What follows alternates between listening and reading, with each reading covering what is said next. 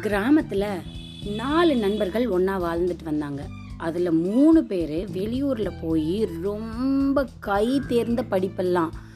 படிப்பு மட்டும் இல்லை நிறையா பயிற்சிகளும் மேற்கொண்டுட்டு வந்தாங்க. அந்த நாலாவது நண்பன் கதைக்கு போகலாம் வரீங்களா?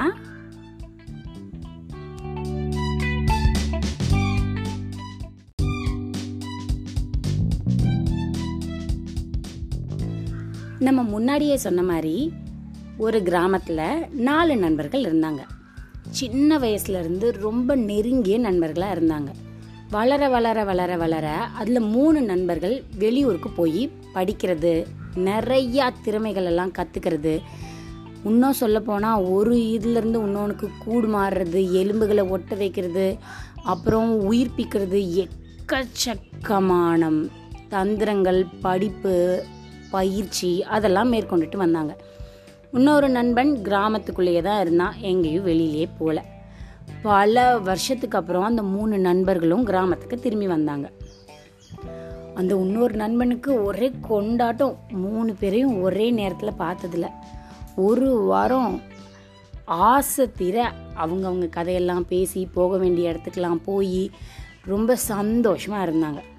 ஒரு நாள் அவங்களுக்குள்ள இங்கேருந்து வேறு ஒரு கிராமத்துக்கு போக வேண்டிய கட்டாயம் வந்துச்சு. காட்டு பாதை வழியாக நடந்தே போகணும். நாலு பேரும் நம்ம நாலு பேரும் நடந்தே போகலாம் அப்படின்னு முடிவு பண்ணி பயணத்தை ஆரம்பிச்சிட்டாங்க. போயிட்டே இருக்கிற வழியில நிறையா எலும்பு கூட ஒரு இடத்துல கிடந்துச்சு. அப்போ ஒருத்தன் சொன்னால் நம்ம இவ்வளவு நாள் படித்ததெல்லாம் உபயோகப்படுத்தி பார்க்கறதுக்கு நமக்கு நல்ல வாய்ப்பு கிடைச்சிருக்கு. இந்த எலும்பு கூட உயிர்ப்பிச்சு மிருகமாக மாற்றுவோம் மூணு பேரும் சேர்ந்து செயல்படுவோம் அப்படின்னு சொன்னாங்க.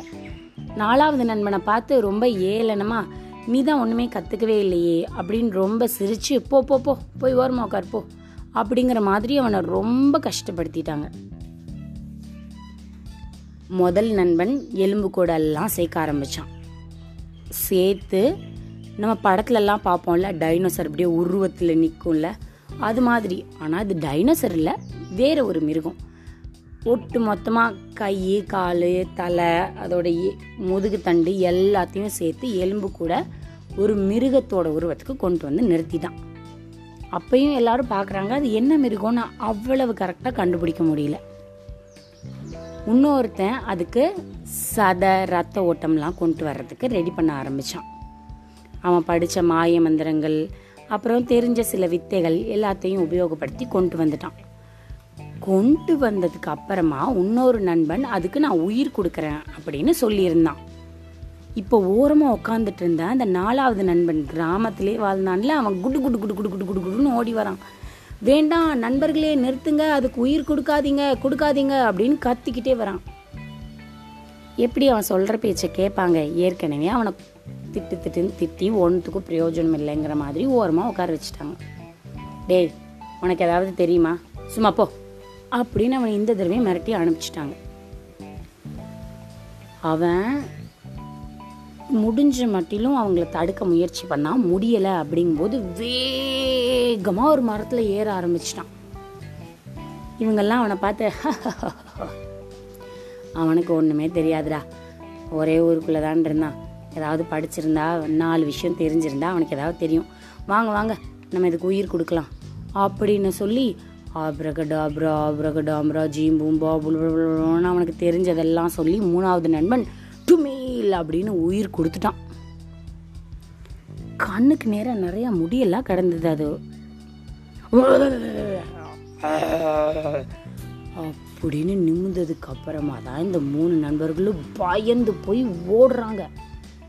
கடைசியில் அது என்ன பெரிய சிங்கம்? ஓடும்போது தான் இவங்களுக்கெல்லாம் புரியுது. ஐயோ நம்மளோட நண்பன் சொன்னானே இதுக்கு உயிர் கொடுக்காதனே நம்ம லூஸ் மாதிரி கொடுத்துட்டோமே இப்போ இது நம்மளை துரத்துதே அப்படின்னு ஒரு ஒரு ஆளும் தலை தெறிக்க வேர்த்து ஊத்த ரொம்ப நேரம் ஓடினாங்க. களைச்சி போய் ஒன்றுமே பண்ண முடியாமல் அந்த சிங்கத்துக்கு இரையாயிட்டாங்க. சமயோஜித புத்தியோடு இருந்ததுனால நாலாவது நண்பன் மரத்து மேலே தப்பிச்சு உயிர் பொழைச்சிட்டான். கதை நல்லா இருந்ததா? மீண்டும் அடுத்த கதையில் சந்திக்கும் வரை உங்களிடமிருந்து விடைபெறுவது ரேவா வல்லியப்பன் கதைகள் எல்லாம் கேட்டுட்டு உங்கள் நண்பர்களோட பகிர்ந்துக்கோங்க. நல்லா இருந்ததுன்னா ஆங்கரில் வாய்ஸ் மெசேஜ் பண்ணுங்கள் இல்லை அப்படின்னா டிஸ்கிரிப்ஷனில் இருக்க மெயில் ஐடிக்கு உங்களோட கருத்துக்களை அனுப்பிச்சி வைங்க.